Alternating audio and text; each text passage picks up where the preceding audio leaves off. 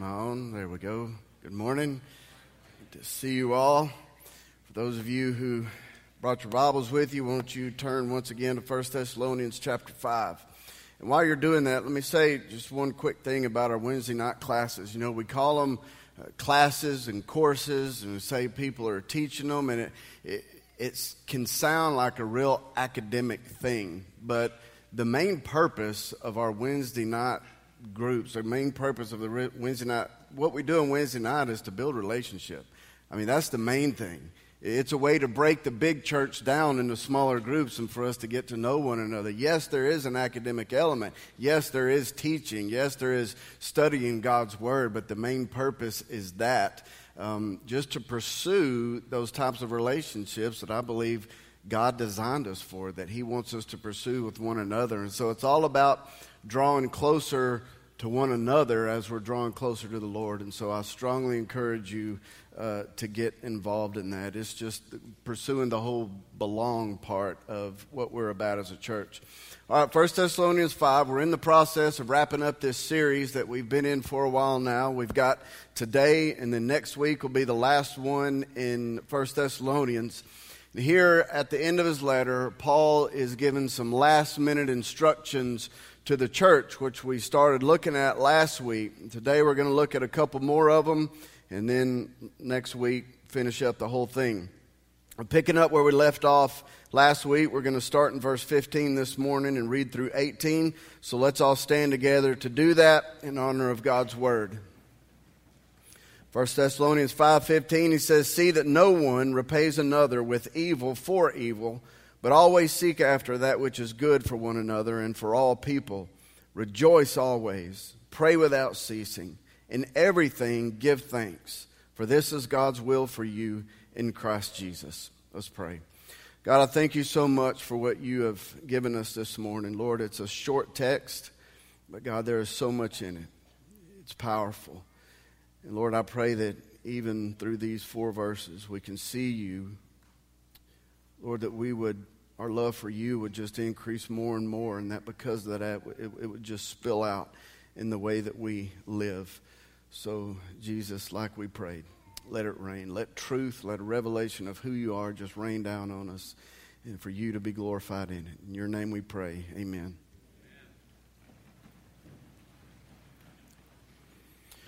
So, last week I talked about the importance of encountering Jesus in anything that we read when we're reading the Bible.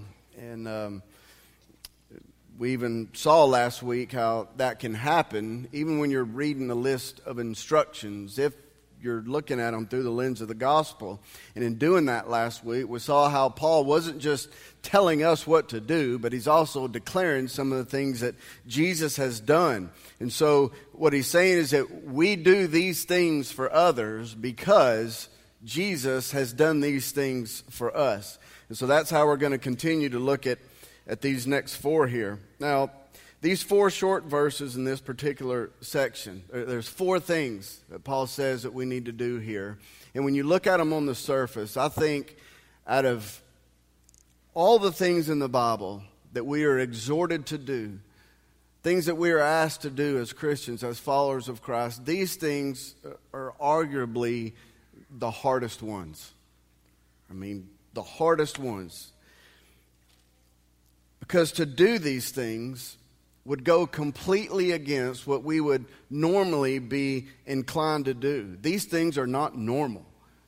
They're just not natural. For someone to do these things on a regular basis, we would call that person peculiar. That person is very different. He's not like everyone else because everyone else just doesn't do these things. Well, let's look at each one of them. The first one again in verse 15. See that no one repays another with evil for evil, but always seek after that which is good for one another and for all people. Of course, this is talking about someone who has done something to you that we might consider evil. If someone does something to you, against you, whatever, something wrong, something evil, he's saying, don't pay them back with the same thing.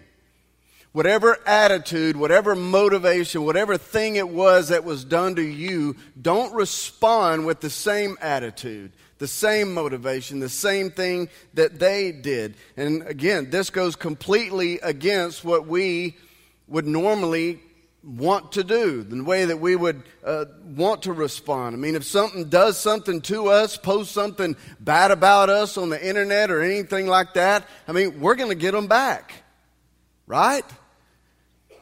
I mean, why wouldn't we? After all, they deserve that because of what they did to us. And we'll even have this attitude that it is a moral right to get them back because they deserve it. And giving someone what they deserve, what is that? It's justice. So we want to enact justice. And you would be right. They do deserve that. And the world would support you saying, give them what they deserve. The only problem with that is that for Christians, we don't go by what the world says. And when it comes to what people deserve, we belong to a God who is exceedingly full of grace and mercy. Grace is getting what you don't deserve, and mercy is not getting what you do. It's exactly what we got when God saved us. We didn't deserve salvation, we deserved condemnation. We deserved judgment, we deserved hell. But what we got instead through Jesus was forgiveness, love, and eternal life. If there ever was a case where someone should have got what they deserved, it was a human race. It was us. And if there ever was a case of someone being treated with evil, having every right to pay that evil what it deserved, it was God.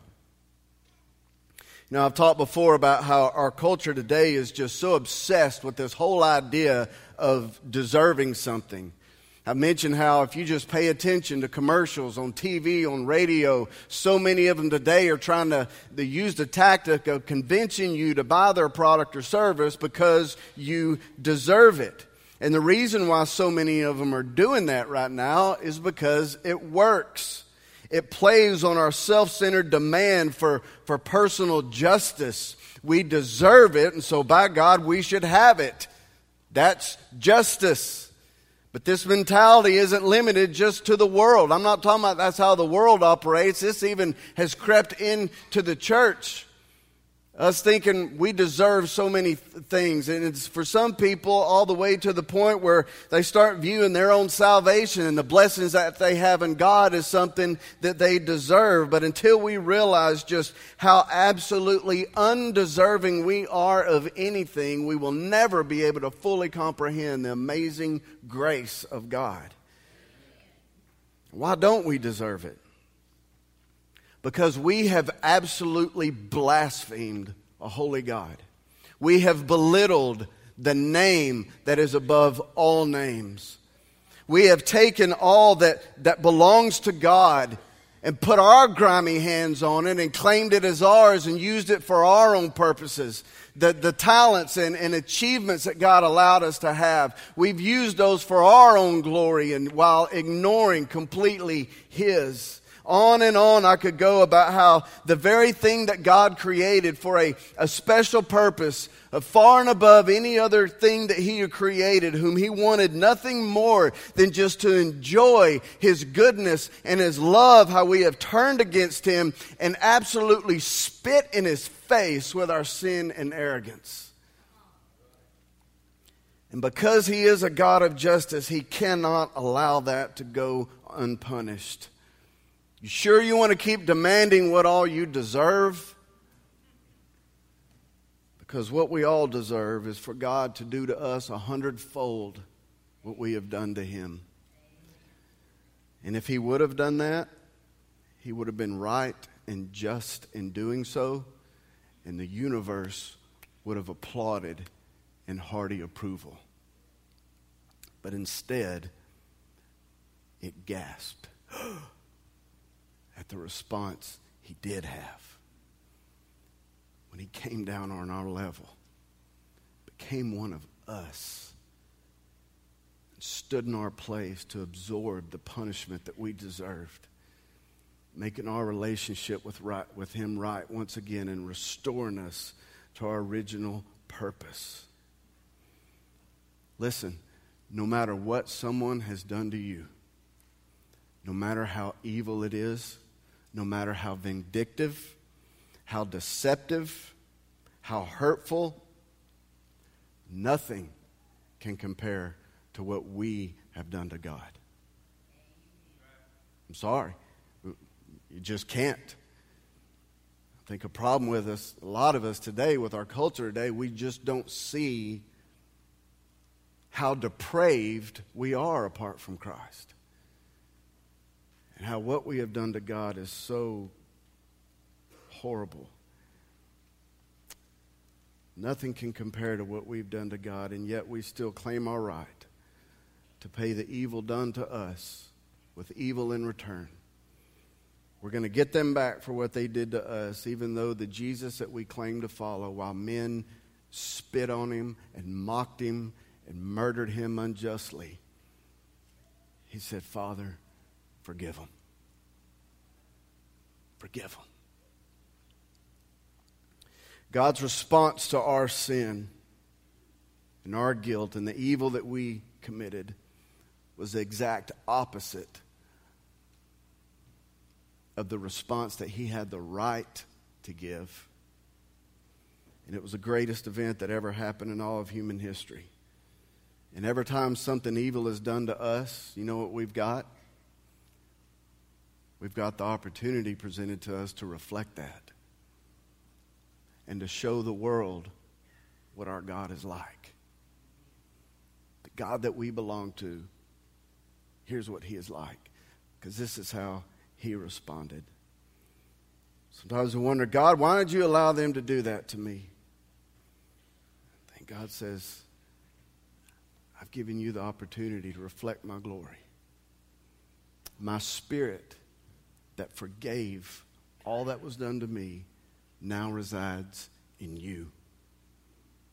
And I want you to extend it now show people my glory. We can repay evil with good because God repaid our evil with good. Jesus illustrated this with a parable in Matthew 18 when he told the story of the king who, who went to, to settle all of his accounts, to call the debts that were owed him. And there's one servant in particular that he called before him who owed just an outrageous amount of money and he couldn't pay it. And so the king ordered him and his whole family to be sold into slavery. Well, the man fell on his face, just begging the king for mercy. And the king was moved to compassion and he forgave the servant's debt. Well, that servant then went out and found a friend of his that owed him just a small fraction of the debt that he had just been forgiven. And he demanded payment. The guy couldn't pay him, and so he had him thrown into prison. When the king found out about it, he had the servant brought before him, and he said this. Verse 32 of Matthew 18 You wicked slave, I forgave you all that debt because you pleaded with me. Should you not also have had mercy on your fellow slave in the same way that I had mercy on you? Of course, Jesus was foretelling what he was going to do. Him going to the cross was the king forgiving that huge debt. And he is exhorting us to keep that in mind every time someone sins against us. Now, the world would think it's absolutely crazy to, for responding like this instead of enacting the justice that is deserved. But God would think us sons and daughters for following the example of their father. Let's look at the next one. Verse 16, he says, Rejoice always. Now, the Greek word that Paul used there for always literally means only when things are good. Catch that? We, we wish it would, don't we? It doesn't. It means always. Now, if someone wanted to know what that verse means, and they were going to try to find out by observing the life of uh, people who claim to be Christians. it's probably the assumption that they would come up with. Well, that only means rejoice when things are good. But what Paul is saying is to rejoice not only when things are good, but also when they're not. Rejoice when they're good and when they're bad. Rejoice in times of healing and in times of pain. Rejoice in the abundance and rejoice in the lack. Rejoice in the comfort and rejoice in the suffering. Now, the world, again, that would be just absolutely ridiculous. I mean, what could possibly make us rejoice in situations where it wouldn't make any sense at all to be joyful? Well, the motivation for that joy would have to come from something that, that transcends just our circumstance. It would have to come from something that can't be affected by mere circumstance. It would have to be something eternal, not, not something that's just temporary and doesn't last very long. And it goes right back again to the gospel who Jesus is, what he has done, what that means for us. Because of what Jesus has done, you now can rejoice in all circumstances because no matter what circumstance you find yourself in, nothing can change who He is, what He's done, what it means for you. Nothing can change who you are in Him. Nothing can change the purpose that God has for your life, that He has called you by name, that He has redeemed you, that He has made you one of His, that your, your, your future is secure in Him. Nothing can change that. And the good of all that truth is so much greater than the pain of anything bad that we can go through in this world. And so that's why we can rejoice in everything, not because of what's going on around me, but because of what Jesus has done, because of who he has made me. David talked about this in the 23rd Psalm when he said, You prepared a table now, think about that. A table. A table is a place of acceptance, a place of celebration, a place where you're just feasting on good things. You have placed that even in the presence of my enemies. He's saying, even in that scary and dangerous situation, I can rejoice because of what you have done. No matter what threats are against my life, no matter how dark the situation, Everything that I have in you is available. How do we do that? I mean, how can we rejoice in all situations? Colossians 3 1 and 2 tells us, which says this Keep seeking the things above where Christ is, seated at the right hand of God.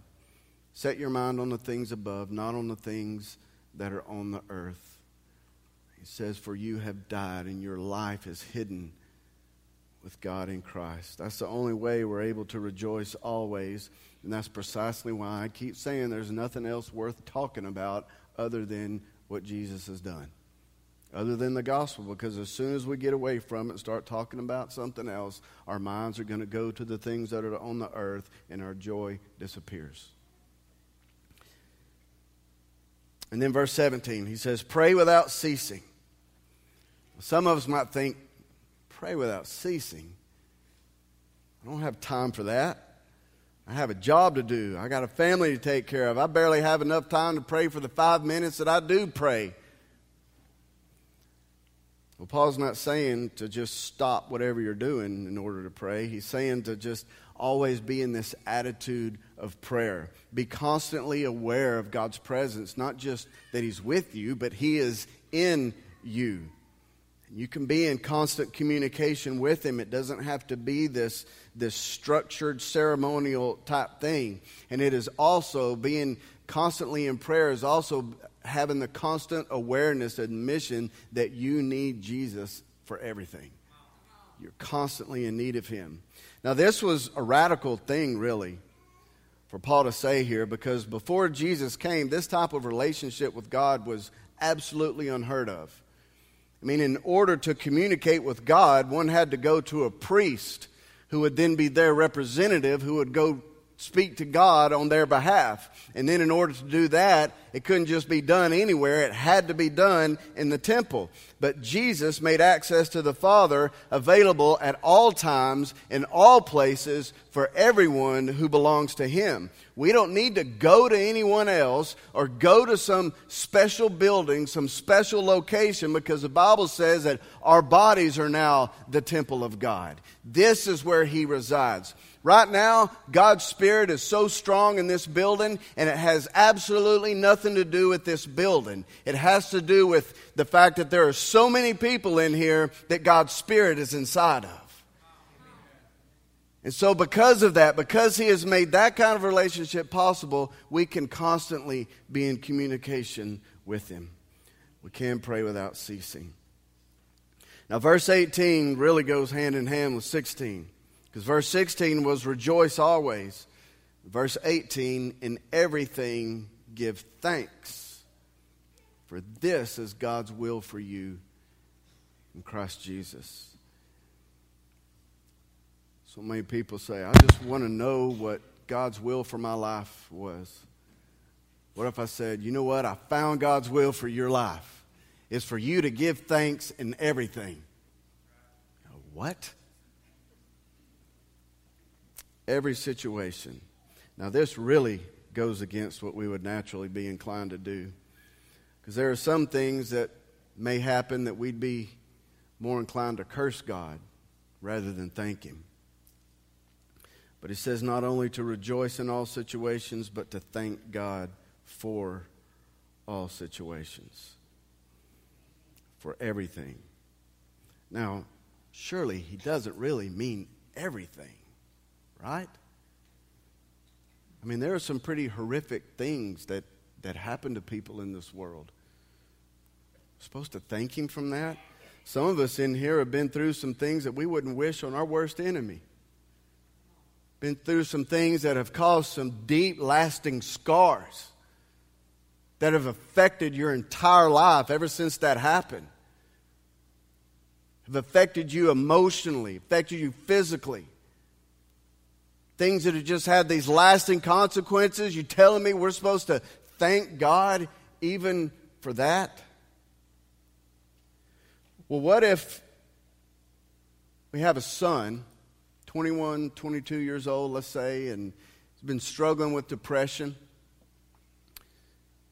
He's been turning to things that, in order to alleviate his sadness, to that, that dark cloud over him, to get him out of that pit, nothing is working. And we've been praying for him, we've been trying to help him out. Man, we're just believing God for a miracle that he's going to save him from all that.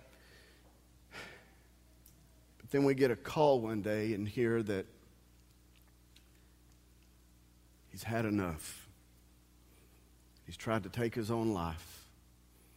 He's laying in a hospital, unresponsive. Are we supposed to thank God for a parent's worst nightmare coming true? Sounds ridiculous to our natural minds. Sounds impossible. But that's exactly the situation that Mac and Rachel Collett found themselves in recently. And I've asked them to share their story with you because God used this exact verse, 1 Thessalonians 5:18, to do a huge work in them there. Mac, Rachel, y'all come up here.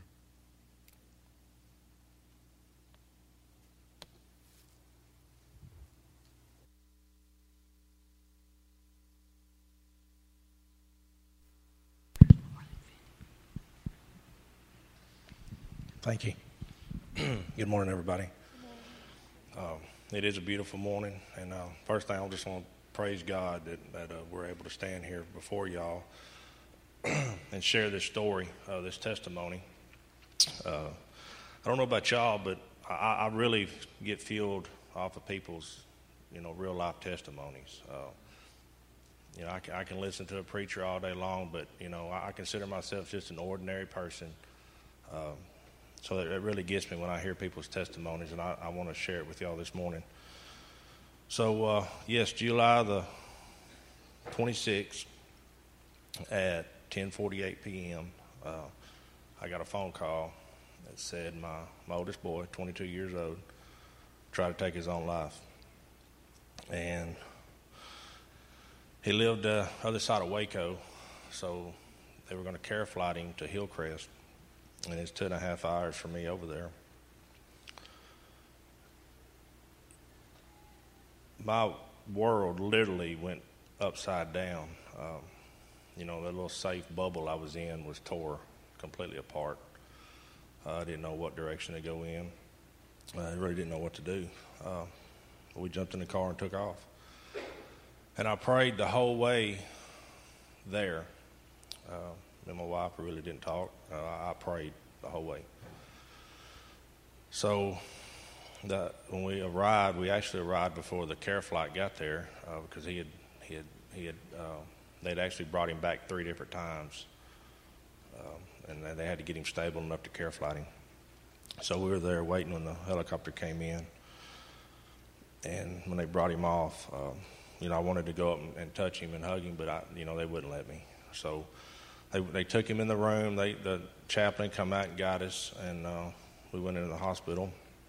Went in this little room, and then they called uh, called me back, and they were running these tubes down him. Um, you know, just all kinds of stuff was going on, trying to get his oxygen levels up.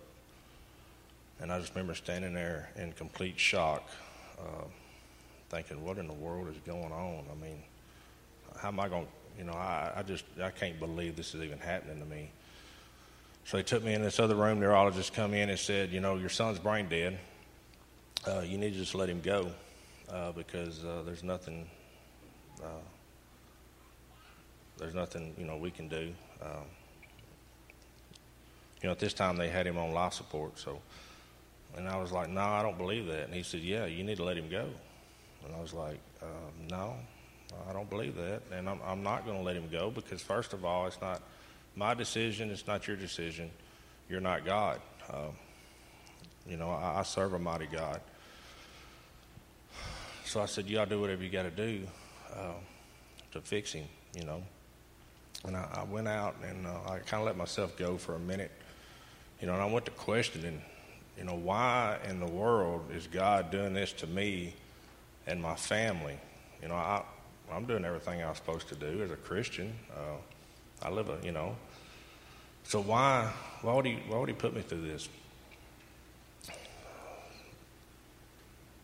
First Thessalonians five eighteen. I I had read that a hundred times, and and that come to me that night uh, in the midst of all that and uh, drew a line in the sand for me. Uh, and God pretty much told me, you know, you're going to walk the walk or just talk the talk. So I hit my knees and I, I, I prayed to God. I said, Look, Lord, instead of me questioning you in the midst of this storm, how can I give you the glory? Show me what I need to do. And an amazing sense of peace and comfort immediately come over me. Uh, I was uplifted. Uh, my mom and my sister, you know, they were they were they were in pretty bad shape. Uh, and I, I, went to talking to my sister and my mom, and my I remember my sister looking at me. She said, "I want what you got." I was like, well, I, I, got the Lord. That's all I have right now. That's all I that's all I have. Um, so during the course of times that we were there, uh, you know, each day they came in with bad news. Uh, they first told me he had no blood flow to his brain. Well, he did. Uh, but they said, you know, don't expect it to last. And I said, well, don't expect it to increase either, you know, because it could. So as the days went on, I got my hopes up and I, I prayed for a miracle, strictly just a miracle. So I was sitting around there one day and, you know, even though I had told God I was giving it all to Him, I was still basically in the way of that because – my ways are not his ways for sure.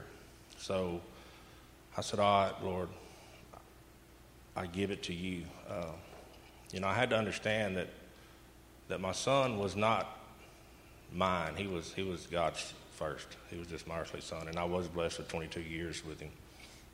So when I finally done that and accepted God's will, you know, I prayed to accept it, uh, whatever His will may be. I prayed for Him to to allow me to accept that, and he did. Uh, it was amazing the feelings that I had. Uh, you know, there was a nurse there that you know, they wanted me to pull the plug every day. It was a constant battle with the doctors. And I just told them, I'm not doing it because I know my God is not going to make me make that decision. He's not going to do that to me. If He wants my son, He'll take him. You know, His work is not done here yet. You know, and half of them thought I was delusional. And I had to pull a couple of them off to the side and say, look, I realize what's going on here, and I, I know the severity of it, but I also, you know, you don't know my God. So, I mean, so when it's ready, he'll let me know. So, the course of 11 days, um, there was a nurse there that had lost her daughter five years earlier. And anyway, we had, she'd sat in a room with me that night, and, and she'd actually broke down with me and uh, told me that, that the faith that we had actually restored her faith that uh, she had lost uh, during the, the course with her daughter, and was very thankful for that. You know, so the Lord during this time actually moved and worked within me for me and my family and for the, the, the doctors and the nursing staff that was there. So the 11th day, you know, uh, my son's kidney started shutting down. And the 11th day, his vitals started dropping uh, pretty good. His, his, heart rate stayed up, but his blood pressure got over to 60 over 37. And I knew, uh, I already knew what was coming. Um, the Lord had already prepared me and pretty much told me. So that evening, um, I kept hearing in my in my head, you know, well, well done, my good and faithful servant. And this went on and went on and went on. And uh, that night we spent the night with, with him in the room, and, and we laughed and cried, and we laughed again. The next morning we got up, and it was about 6.45, 6.50. The sun was just starting to come up. And we just got up, and uh, my mom, me, my wife, my sister, and brother-in-law, and we just got around his bed and just laid our hands on him. We all just got up there and stood for I, I don't know what. Uh, something just told us to get up there, and that's what we did. And my wife made the comment. She said, "Look how big that sun is. Uh, that sun is big." And I was like, "Yeah." I mean, I'd really never seen the sun that big. But I went back to looking at my son and, and trying to figure out what it's like. We all knew that was what was coming, but we didn't. Uh, we'd been playing Christian music on the TV for the past week, and I remember looking at the monitor. It was like 6:56, and uh, I seen this light come through the window like a spotlight, and it and it it landed on my son and went up his body to his face, and his face lit up. I'm talking about bright. The song "Come to the Altar" came on, and immediately my son was gone. Um, I mean, it was immediate the monitors went to you know to nothing. Uh, it was it was the most amazing thing I ever saw in the midst of the most terrible storm I ever been in in my life. But the Lord loves us enough. He loved me enough to, to give me that affirmation, to let me know it's okay. Uh, and for that, I'm very thankful for. Uh, I, I praise Him. You know, I was able to, to to thank God each and every day, another day that He gave me with Him that wasn't promised. Uh, so the Lord knew if He'd have took my son that first night, I, I couldn't have handled it. But you know, the Lord did all this to, to break me down, uh, to completely break me down, to rebuild me to where I needed to be. And through the course of all this, um, you know, and I, I want to brag on this church because this church, I mean, I consider each and every one of y'all my family because um, it was just amazing at the at the outpour of love and, and the prayers that we received. Uh, and if it hadn't been for, for everything that I wouldn't have made it. You know, if it's been three or four years ago, uh, everything that's happened in my life to this point, the people that's been placed in my life, uh, my family, all of us, was preparing us for this storm. And uh, for that, I'm, I'm, I'm thankful. Uh, I'm very thankful for that. Is it still hard? Yes. yes, it's hard, and it, it's going to continue to be hard. But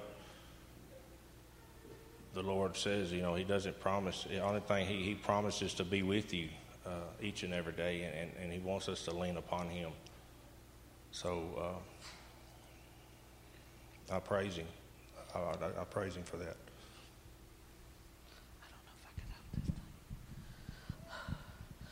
I just want to tell you that when my husband was experiencing the, the sunlight coming over Trenton's body, I was standing at his leg, at the bottom, at, the, at his legs, and that song come on, and I was singing, and then I just went to praising God, and the uh, most overwhelming joy. I cannot tell you how. I know it sounds weird, but it's beautiful that I know today where my son is, and we will see him again because it was amazing Nobody else but God could have done that for us. Anyway, thank y'all very much for, for listening. Thank you, Jason.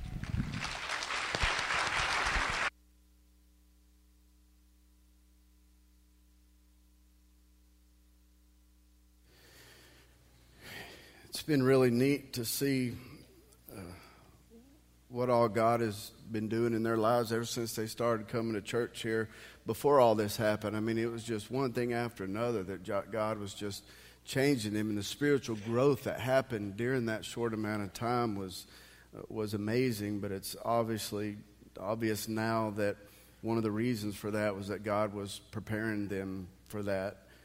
Mac told me that if this would have happened three, four years ago, there's no way he would have been able to go through it. But God knew what was coming, and He took care of him. And that's one of the reasons why we can thank God, even for things that wouldn't seem normal to be thanking God for. That attitude is just a recognition that God, I trust you. I trust you. Saying, God, I know that you're in control. That you're working all things, all things for my good and your glory if you're working all things for my good and your glory according to Romans 8:28, then I can thank you for all things. It's admission that God, I can't see fully what all you're doing. I, I don't know the full plan that you have for my life, but I trust you that you're even using this horrific situation for your great purposes. Hurts, God, but I thank you because I trust you. And I wanted you to hear it from them personally because I think when we talk about living in these supernatural ways, that the tendency for some of us is to think, well, that's not me. I can't do that. That's for that's for super spiritual people. That's for the professional Christians. Mac and Rachel aren't any of those. They're just common natural people who belong to an uncommon supernatural God. And his nature and his character can be reflected in everything that we do, no matter what situation that we find ourselves in. And again, it's all because of what Jesus has done. Because Jesus has called you by name and redeemed you, transferred you from darkness into his marvelous light, because he has, you now can repay evil with good you can rejoice always. You can pray without ceasing. And you can give thanks in everything. Praise God for that. Let's pray.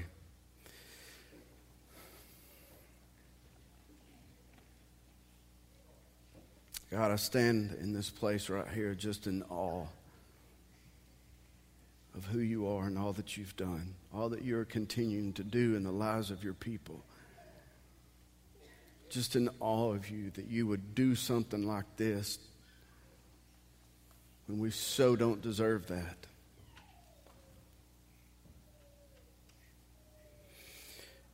And God, I pray that every day, Lord, we would see, receive a new, fresh revelation of who you are. God, that our mind would be on the things above. God, we get so caught up, so obsessed with the things on this earth, God, the things that don't mean anything in light of eternity.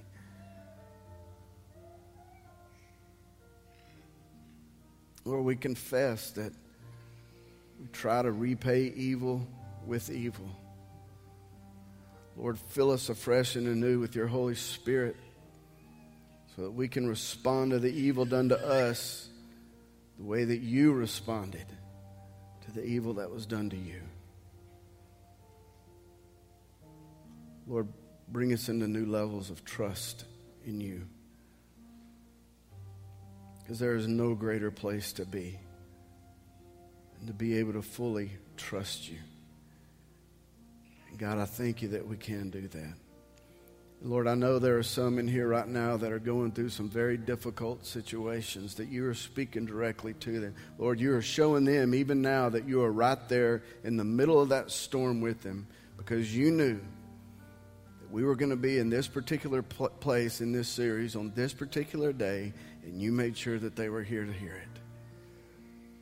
So, Lord, I pray that they would find you in the midst of the darkness that they're in in the midst of the pain and the confusion. And Lord, they'd be able to stand in the midst of it and praise you and give glory to your name. Holy Spirit, would you come now and just have your way?